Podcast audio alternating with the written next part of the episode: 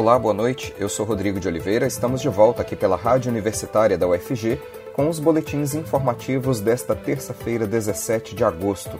Você pode nos acompanhar pelos 870 AM ou pela internet no site radio.ufg.br e no aplicativo Minha UFG. Os boletins da Rádio Universitária estão disponíveis também em formato de podcast nas principais plataformas digitais.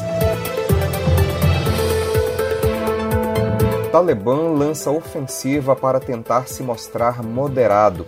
O grupo extremista Talibã, que tomou o poder no Afeganistão no último domingo, lançou nesta terça-feira uma campanha para tentar convencer o mundo de que não repetirá as atrocidades de seu primeiro governo entre 1996 e 2001.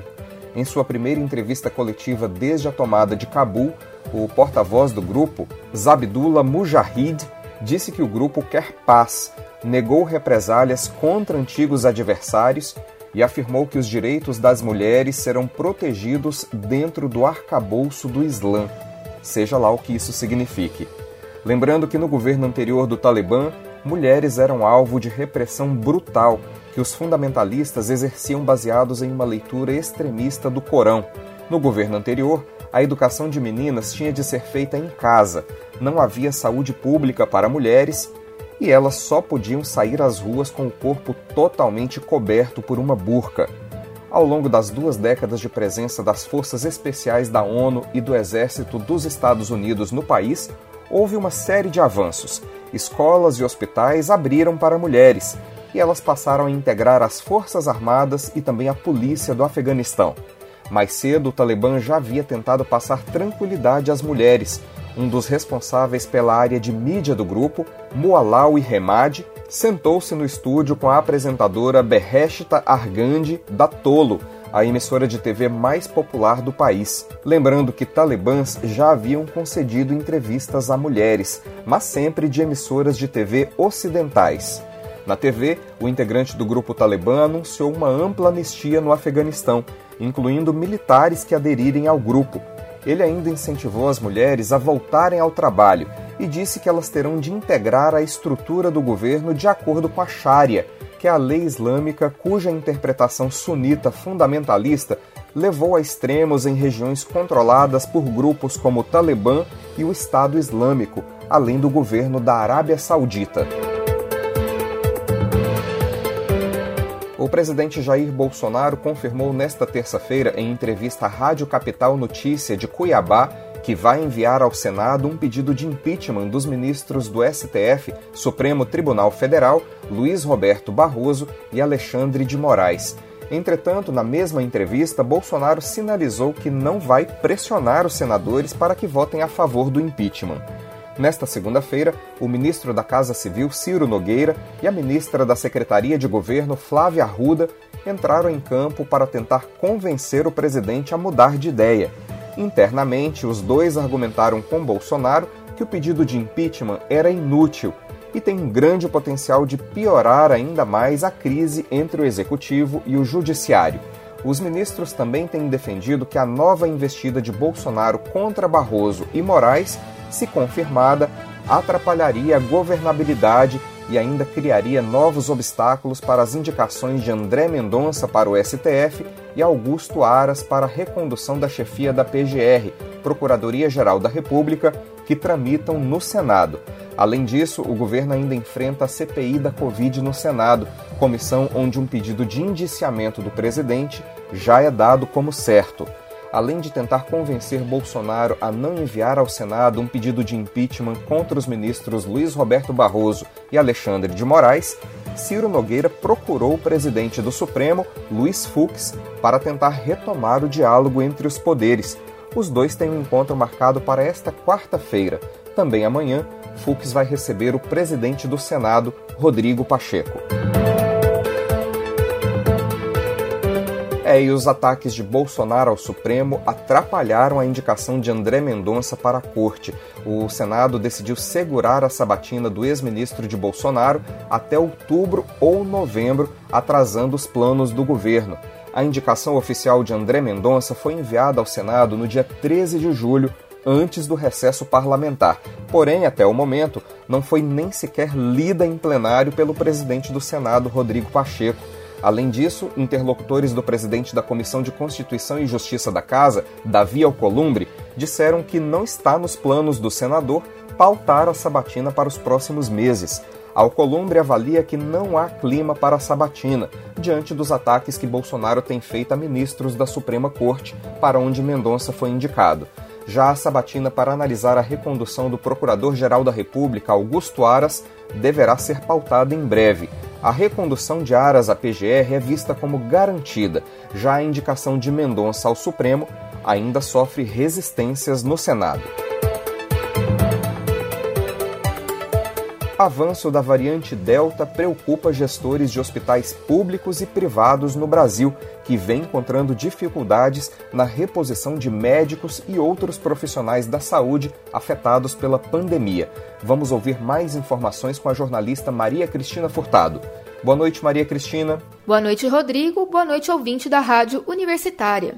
Com o avanço da variante Delta do coronavírus no país e provável aumento de novas internações por Covid-19, como já ocorre na Europa e nos Estados Unidos, uma nova preocupação ronda os gestores de hospitais públicos e privados brasileiros: a dificuldade de reposição de médicos e outros profissionais da saúde. O problema se agravou durante a pandemia, quando uma parte do contingente foi infectada pela Covid-19 e ainda enfrenta sequelas da doença ou pediu afastamento por transtornos mentais, como depressão, ansiedade e síndrome de burnout. Essas baixas se juntaram a outras que já aconteciam rotineiramente.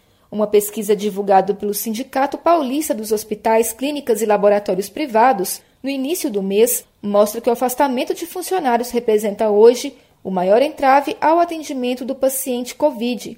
46% dos gestores dos hospitais se queixaram disso. Em março, por exemplo, 78% dos gestores relatavam o afastamento de funcionários por questões de saúde, como o principal problema enfrentado na assistência de pacientes com Covid. A dificuldade de reposição de quadros é enfrentada também pela rede pública, que viu grande número de servidores se afastar por problemas de saúde durante a pandemia. O Hospital das Clínicas de Ribeirão Preto, em São Paulo, tem hoje 327 servidores da saúde afastados, entre médicos, enfermeiros e técnicos de enfermagem. A administração espera, desde maio, a autorização do governo paulista para repor 237 dessas vagas. Desde então, houve mais de 90 pedidos de afastamento. Até 2015, o governo do estado autorizava a reposição automática, mas isso mudou e hoje o gestor precisa entrar com processo com justificativa da contratação. As aprovações costumam demorar de quatro a seis meses. É com você, Rodrigo. Pesquisadora da UFG alerta para o risco da linhagem Gama Plus do coronavírus encontrada em Goiás. A variante preocupa por apresentar uma mudança genética igual à existente na variante Delta, que é muito mais transmissível e responsável pelo aumento de novos casos de Covid em países com alto índice de vacinados, como os Estados Unidos e Israel.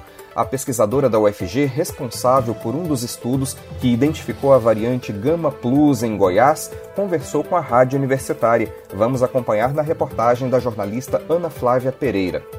Em Goiás é motivo de alerta 181 casos confirmados de infecção por coronavírus causados pela linhagem Gama Plus, um subtipo da variante Gama encontrada primeiramente em Manaus. Ela é considerada uma preocupação pela Organização Mundial da Saúde, mas no Brasil ainda não teve seu grau de risco avaliado pelo Ministério da Saúde. Ela preocupa especialistas por seu alto potencial de transmissão, que é semelhante ao da variante Delta. Em nota, a Secretaria de Estado da Saúde de Goiás afirmou que o Estado monitora o surgimento de novos casos e iniciará, assim que conseguir mais detalhes, a investigação dos casos detectados para identificar se há diferenças na sua transmissão e evolução, comparados aos casos infectados com outras variantes já em circulação no estado de Goiás. As 181 amostras com a presença da linhagem Gama Plus em Goiás foram identificadas em três estudos diferentes. 27 casos foram confirmados por meio de 123 sequenciamentos feitos no estado, no trabalho de parceria do governo estadual, Prefeitura de Goiânia, Universidade Federal de Goiás, Pontifícia Universidade Católica de Goiás e Instituto Federal de Goiás.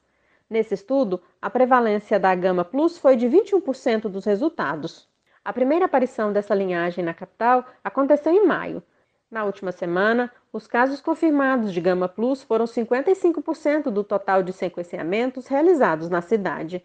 A pesquisadora Mariana Teles, da Universidade Federal de Goiás, que coordena o projeto que faz o sequenciamento do genoma do coronavírus no estado, explica que o resultado do sequenciamento das amostras, com vários casos confirmados da Gama Plus, levanta um alerta, pois essa linhagem possui a mesma capacidade de ser transmitida, com mais facilidade, que a variante Delta, que deixou um enorme número de pessoas infectadas na Índia e tem sido responsável por aumentar o número de casos de infecção pelo coronavírus, mesmo em países com alta cobertura vacinal, como os Estados Unidos e Israel. Segundo a pesquisadora, o trabalho de sequenciamento genético irá continuar com a análise de novas amostras coletadas em outros municípios goianos, agora no mês de agosto. Vamos ouvir o que ela nos disse em conversa com a Rádio Universitária.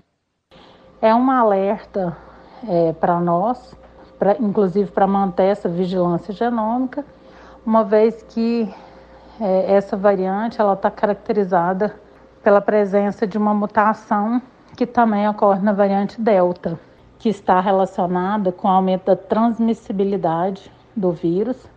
E se esse aumento acontece, a gente tem uma velocidade aí aumentada de transmissão que pode né, ter consequências aí para o sistema de saúde, como a gente já presenciou.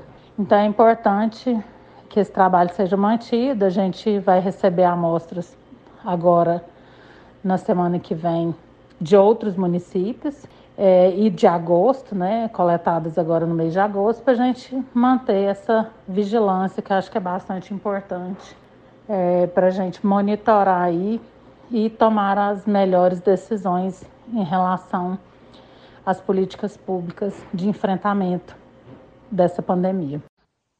A pesquisadora da UFG alerta que o problema da Gama Plus é que ela possui uma mutação que facilita a entrada do vírus na célula, e essa mutação é a mesma que aparece na variante Delta.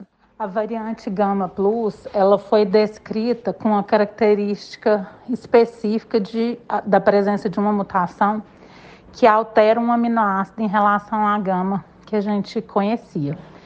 E essa alteração, ela também ocorre na variante Delta e está relacionada com o aumento, com a facilidade, na verdade, essa mutação está relacionada com a facilidade que o vírus tem para entrar na célula e, consequentemente, isso aumenta a transmissibilidade do vírus. A Aparecida de Goiânia, na região metropolitana da capital, também continua avaliando o impacto de circulação da linhagem Gama Plus sobre o avanço da doença no município. Nos próximos dias, devem ser entregues o resultado de mais 110 sequenciamentos genômicos realizados na cidade. Até agora, Aparecida já confirmou 149 casos da linhagem Gama Plus. Na última semana, todos os resultados dos sequenciamentos foram de casos de infecção pela variante Gama e 55% destes pertenciam à linhagem Gama Plus. O número vem crescendo gradativamente desde o começo de abril, quando foi confirmado o primeiro caso da Gama Plus na cidade. Ana Flávia Pereira, para a Rádio Universitária. Centro de Eventos e Convenções da UFG recebe mais uma rodada de testagem ampliada para a Covid nesta quarta-feira. Os testes já podem ser agendados no site da Prefeitura de Goiânia. Além do Centro de Eventos da UFG, que fica no campus Samambaia, os testes contra a Covid também poderão ser realizados na Praça da Juventude, no Jardim das Aroeiras e na Associação de Moradores da Vila União a Secretaria Municipal da Saúde disponibilizou 3 mil testes de antígeno para esta quarta-feira. O teste, que fica pronto em cerca de 20 minutos, é voltado para pessoas acima de 5 anos de idade que não apresentam sintomas de Covid, mas que tiveram contato com algum infectado.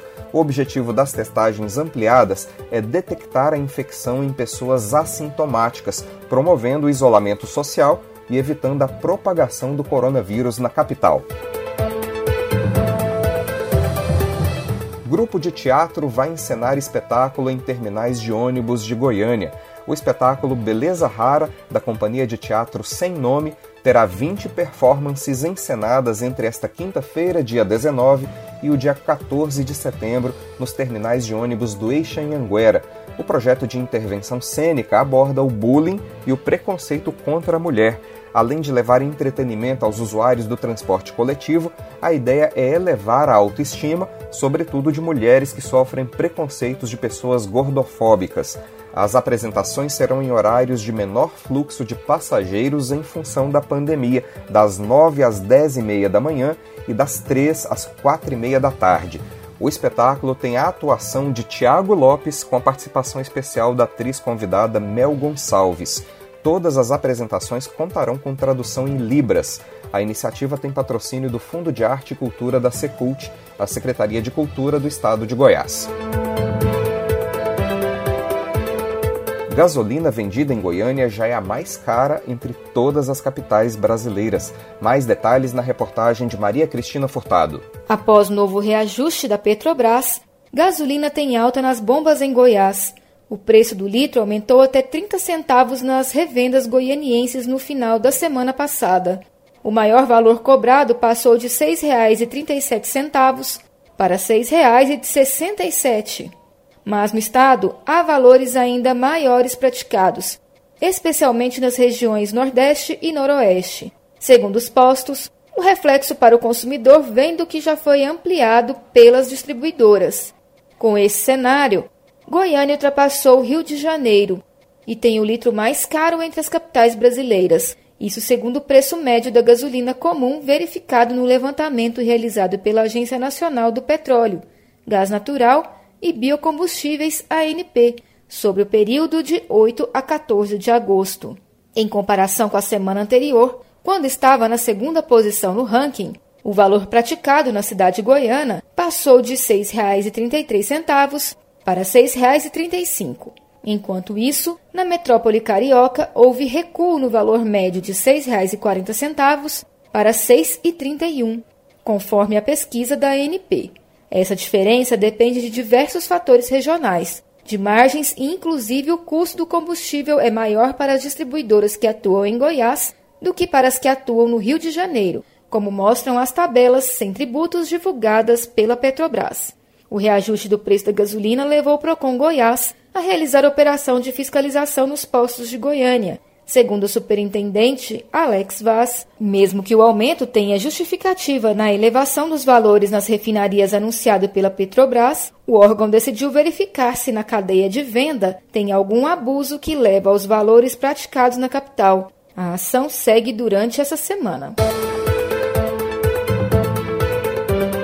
Trabalhadores se unem nesta quarta-feira em ato contra a reforma administrativa, que tramita na Câmara dos Deputados e põe em risco direitos dos trabalhadores das três esferas do governo. O Sintifes Goiás, Sindicato dos Trabalhadores Técnico-Administrativos em Educação das Instituições Federais de Ensino Superior de Goiás, vai participar do ato. O jornalista Delfino Neto conversou com o coordenador do Sintifes Goiás, Fernando Mota. Vamos acompanhar. Na próxima quarta-feira, dia 18 de agosto, vai haver uma concentração em frente à Assembleia Legislativa de Goiás e também um dia de greve ou de manifestação dos servidores técnico-administrativos e também docentes da Universidade Federal de Goiás. É, qual é a razão dessa manifestação e dessa greve? Essa mobilização que nós estamos convocando, ela faz parte de um movimento nacional de servidores públicos, das centrais sindicais dos servidores públicos de todas as categorias, federais, estaduais municipais, contrário né, à aprovação da PEC 32, da emenda, de, emenda constitucional, constitucional conhecida como reforma administrativa. Essa emenda ela, ela desmonta o serviço público como nós conhecemos hoje. Então, ela desregulamenta é, várias questões que estão na Constituição, em legislações superiores, e permitirá, num curto prazo de tempo, o governo extinguir ou privatizar a maior parte dos serviços públicos que nós temos hoje, seja na saúde, na educação, na própria segurança pública, em vários setores. Nesse dia 18, quarta-feira, então, vai haver uma manifestação Qual é o local, qual é o horário e quem está convidado a participar? Então, aqui em Goiânia, né, as entidades que, que agregam o serviço público, né, como eu falei, nos níveis, é combinado de fazer na, naquele pátio em frente à Légua, Assembleia Legislativa de Goiás, esquina Bosta dos Buritins, às 9 horas. Em outras cidades do interior terão também manifestações em horários diferentes, no Brasil, assim como no Brasil todo, né? Estão programadas aí várias atividades. É, eu até indico o ouvinte da Rádio Universitária acessar o, o site do Cint, que é cint-ifsgo.org.br. Nesse site tem uma boa matéria que eu estou lendo agora, cujo título é Sob a fumaça do voto impresso, Câmara reduz proteção aos trabalhadores. Durante as últimas semanas, o que ficou na mídia o tempo inteiro foi sobre a questão do voto impresso. Isso foi rejeitado na comissão especial da Câmara, já deveria ter sido enterrado ali mesmo, mas o presidente da Câmara, Arthur Lira, resolveu levar a discussão para o plenário. Foi rejeitado mais uma vez. Esperamos que tenha sido de fato enterrada de vez esse essa ideia, essa proposta do governo Bolsonaro. Mas isso é apenas uma, um pano de fundo para outras ações da Câmara que estão destruindo direitos dos trabalhadores? É verdade, Delfino. É, o governo ele tem atacado em várias frentes, né? E alguns analistas até colocam que às vezes ele, ele, ele cria um tema muito polêmico para tirar o, a atenção da população, da mídia, né? De outros temas que, que realmente eles, eles estão, estão mais interessados em aprovar, que é o caso dessa desregulamentação né, na CLT, mais uma mini reforma trabalhista, sendo chamada assim, né, que o governo conseguiu aprovar é, nessa semana passada. Então, é, enquanto se faz um alarde, um auê por algumas questões que parecem absurdas e ridículas, né, enquanto isso o governo vai atacando e desmantelando aí os, os direitos trabalhistas e, e também do serviço público como um todo. Após a PEC do voto impresso, foi aprovado um texto base de uma reforma trabalhista. Você pode dar detalhes sobre o que foi votado na Câmara e quais são as perdas dos trabalhadores nessa nova reforma trabalhista que foi aprovada já por 304 votos a 183 na Câmara dos Deputados? Olha, o que foi aprovado é, de uma maneira ampla é, tira um pouco mais dos direitos que a, a reforma trabalhista do do antigo governo, né, do, do Michel Temer, conseguiu aprovar, né? Ela, ela cria aí uma nova categoria de, de, de contrato de trabalho né, para os trabalhadores do, da iniciativa privada, sem de, com menos direitos ainda, né? Que já, já haviam tirado alguns direitos anteriormente, agora retira mais um pouco, como por exemplo o um terço de férias. Né? Então cria uma categoria aí de, de trabalhador que não vai ter mais vai ter direito às férias, mas não vai ter mais aquele, a bola de férias de 30%, né? É um terço de férias.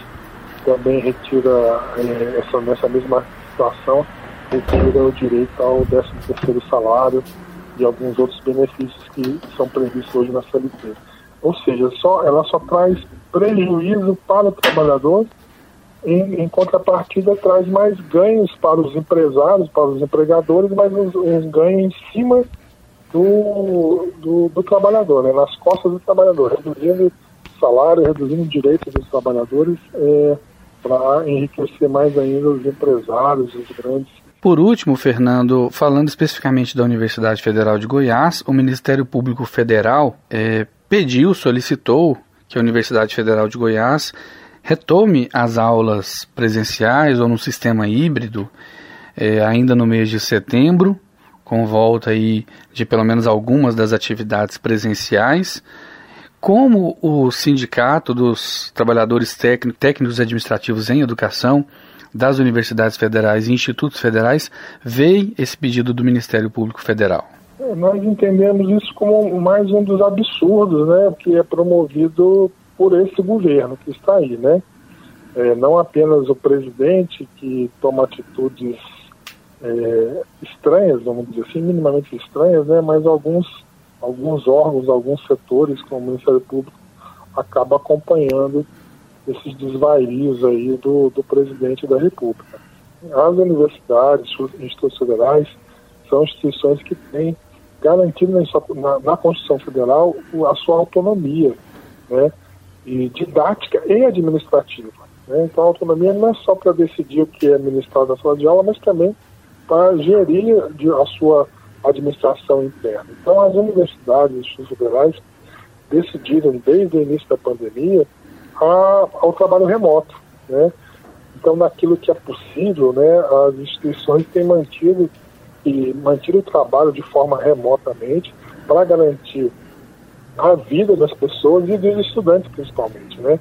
Mesmo com uma boa parte dos trabalhadores, é, sejam eles é, professores, técnicos, especializados já vacinados, né, pelo menos com uma dose da vacina, é, os, o grande volume nosso é de estudantes, e esses ainda não receberam a vacina porque a, a, a, idade vacinal ainda não chegou na média de idade desses estudantes. Então, nós entendemos que há de se falar um, um começo de retorno de aulas presenciais apenas quando você tiver essa massa de pessoas que vão circular na universidade já vacinadas, já imunizadas com as duas doses, para que você não crie um, uma, um novo foco de disseminação de vírus.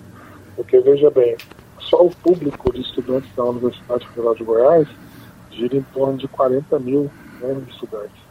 E você colocar 40 mil pessoas circulando na cidade de Goiânia e, alguns campos fora de Goiânia, né, então é, estudantes, professores, técnicos, né, e, e, além, e junto com eles uma série de outras pessoas que vão se, vão, vão se ter contato com esses, né, ao longo dos trajetos de casa para a faculdade, da faculdade para casa.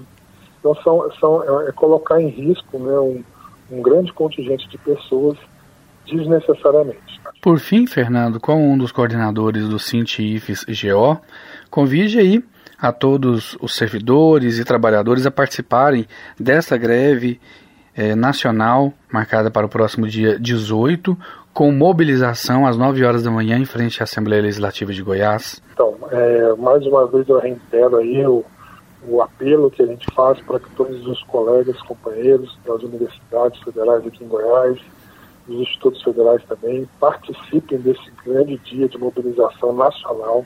Não é uma greve é, apenas aqui de Goiás, é uma greve do país inteiro, do serviço público como um todo. Então, muitos colegas me perguntam como fazer uma greve estando em trabalho remoto. Simplesmente não trabalha, né? Esse é o principal ponto. Greve você não trabalha, você protesta, né? você manifeste nas redes sociais, manifeste aqueles que já se vacinaram, que têm segurança de ir para o ato, participem do ato na sua cidade, aqui em Goiânia, às 9 horas da manhã, na Alego. Estaremos lá todos concentrados fazendo um grande e bonito ato, com toda a segurança, proteção, máscara, álcool em gel e distanciamento. Entendeu? De forma nenhuma queremos colocar em risco nenhum dos nossos colegas e aqueles que não se sentirem seguros participem da sua casa, paralisando as atividades nesse dia e manifestando pelas redes sociais. Vai haver alguma transmissão por rede social, por canal do YouTube ou pelo Instagram? Você já Sim, pode a gente, sempre, a, a gente sempre transmite né, nossas atividades no, no Facebook né, do Fórum Goiano. Né? E também a gente retransmite pelas redes sociais das entidades sindicais. Então vocês poderão acompanhar diretamente no Facebook do, do Fórum Goiano ou no Facebook, Instagram e demais redes sociais desse tipo. Fernando Mota, um dos coordenadores do Científicos Goiás, muito obrigado por participar conosco aqui pela Rádio Universitária. Uma boa tarde, até a próxima. Obrigado, Delfino, obrigado, ouvintes da Rádio Universitária. É um prazer estar aqui mais uma vez falando com vocês. Eu sou Delfino Neto para a Rádio Universitária. O tempo segue quente e com baixa umidade em Goiás uma massa de ar quente sobre a região centro-oeste mantém as temperaturas elevadas e com baixa umidade relativa do ar pelos próximos dias em Goiás. A previsão é do CIMEGO, Centro de Informações Meteorológicas e Hidrológicas do Estado de Goiás. O gerente do órgão, André Amorim, disse que a massa de ar quente frustrou as expectativas de que as temperaturas ficariam amenas em Goiás, com a possibilidade de chuvas esparsas nesta semana, em função de uma massa de ar polar que chegaria pelo sul do país. De acordo com Amorim, infelizmente, a massa polar vai acabar se deslocando para o oceano e o tempo seguirá quente e seco em Goiás. Nós teremos mais notícias amanhã cedinho no boletim das 10 horas da manhã. Continue acompanhando nossa programação pelos 870 AM e pela internet no site radio.fg.br e no aplicativo Minha UFG. Nós também estamos nas redes sociais. Curta nossa página no Instagram e no Facebook.